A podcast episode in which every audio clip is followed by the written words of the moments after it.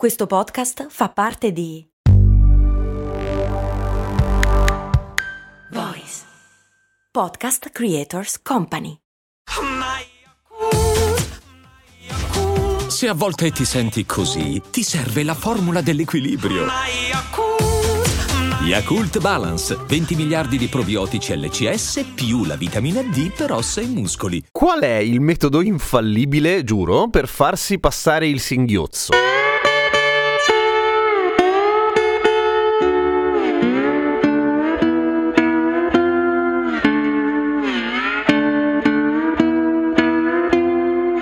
Ciao, sono Giampiero Kesten e questa è Cose Molto Umane, il podcast che ogni giorno, sette giorni su sette, ti spiega o ti racconta qualche cosa. Allora, molto tempo fa, e si parla del 2020, 21 agosto per essere precisi, puntata numero 160 di Cose Molto Umane, avevamo parlato del singhiozzo e avevamo parlato del suo meccanismo e soprattutto delle teorie per cui il singhiozzo esisterebbe, nel senso che comunque è un mistero della biologia, non serve a una minchia apparentemente, eppure tutti i mammiferi sembrano soffrirne. E per quanto riguarda i metodi per farselo passare, insomma, avevamo fatto una rassegna di quelli che sono un po' le trovate casalinghe, quelli rimedi della nonna e alcuni funzionano, altri no e tutti quelli che funzionano sembrano avere un legame con la stimolazione del nervo vago, ma oggi finalmente abbiamo un qualcosa di più preciso e non voglio dirvi semplicemente come si fa, vorrei raccontarvi la storia di come è stato scoperto il metodo per far passare il singhiozzo che tra l'altro si è portato a casa un premio Ig Nobel nel 2006, per cui ha una certa fondatezza da un punto di vista scientifico e il premio l'ha preso il dottor Fesmeyer quando si è trovato a dover curare un paziente che aveva ormai da 72 ore una attacco di singhiozzo a una cadenza di fuoco di un singhiozzo ogni due secondi. Una bella rottura di palle, insomma. Breve ripassino al volo: il nervo vago è il nervo che attraversa bene o male tutto il corpo, parte dal cervello, arriva fino al culo e si chiama vago proprio perché viene dal latino vagus, inteso come roba che vagola in giro per tutto il corpo. Ed effettivamente è così. Come avevamo visto ai tempi, anche questo è un breve ripasso, il singhiozzo funziona in questo modo, cioè da un lato arriva arriva sempre attraverso un nervo naturalmente l'ordine al diaframma di inalare fondamentalmente. Il nostro corpo vuole respirare, ma 35 millesimi di secondi dopo, quindi molto poco, quindi davvero neanche il tempo di godersi un attimo di ossigeno, pam, la glottide si chiude e tu fai quel rumore tipico che avevo fatto anche in quella puntata e che ripeterò perché mi era venuto abbastanza bene, tipo così. 35 millesimi di secondo vuol dire che è praticamente contemporaneo, cioè non te ne accorgi neanche, è un gesto unico unico in pratica. Siccome il singhiozzo sembra essere causato da una specie di cortocircuito del nervo vago, si cerca di stimolare appunto il nervo vago ed è quello che ha fatto anche il buon dottore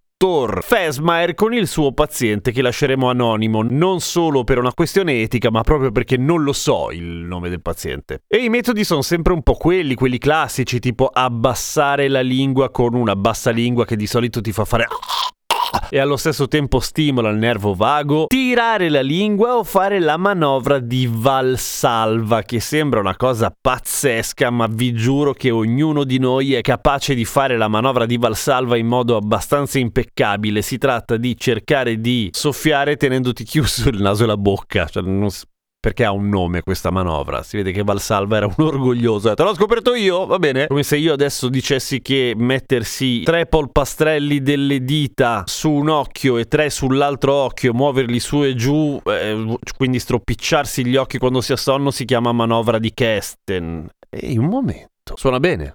Suona bene. Ti vedo che hai sonno. È già la terza volta che pratichi su te stessa la manovra di Kesten. Beh, insomma, fa tutte queste cose il dottor Fesmeyer e al paziente al massimo rallenta un po' il singhiozzo, ma appena smette di fare la manovra di Valsalva, vedi, apre la bocca e respira, e niente, continuano i singhiozzi una volta ogni due secondi. Finché il dottor Fesmeyer ha un'idea geniale e si ricorda di un articolo che aveva letto l'anno prima che si chiamava Termination of Paroxysmal Superventricular Digital Tachycardia by Digital Rectal Massage e di come stimolare il nervo vago per far rallentare il battito cardiaco in caso di tachicardia parossistica estrema totale. E com'è, come non è, in qualche modo riesce a convincere il paziente a abbassarsi i pantaloni, assumere la posizione e farsi fare un massaggio rettale che poi è fondamentalmente un dito nel culo, accompagnato da movimenti rotatori che vanno a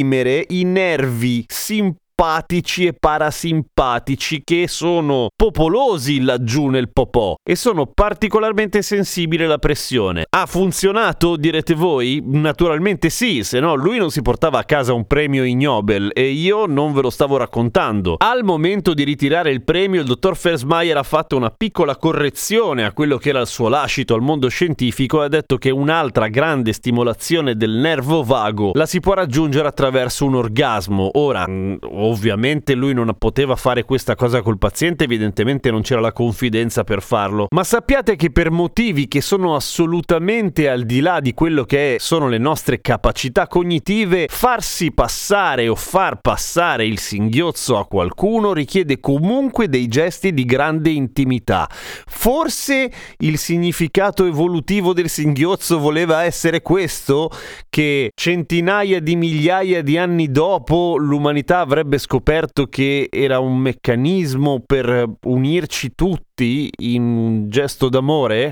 come dico sempre, l'importante è che sia consensuale. Per il resto, fatevi passare un po' il singhiozzo come vi pare. Io non giudico. Ok, va bene, ma basta che lo facciano a casa loro. Non dirlo neanche per scherzo. Ma sono curioso di sentire i vostri metodi per farvi passare il singhiozzo. Ditemeli pure qua sotto, commentate la puntata. Vi rispondo poi su Instagram, dove sono Radio Kesten o Giampiero Kesten, ovviamente. Avete sentito la puntata di Umani Molto Umani con Nicolò Agliardi? Figa, dai. È molto carina. E cosa fai? Te lo dici da solo? No, ma mica per merito mio, per merito di Nicolò. A domani con cose molto umane.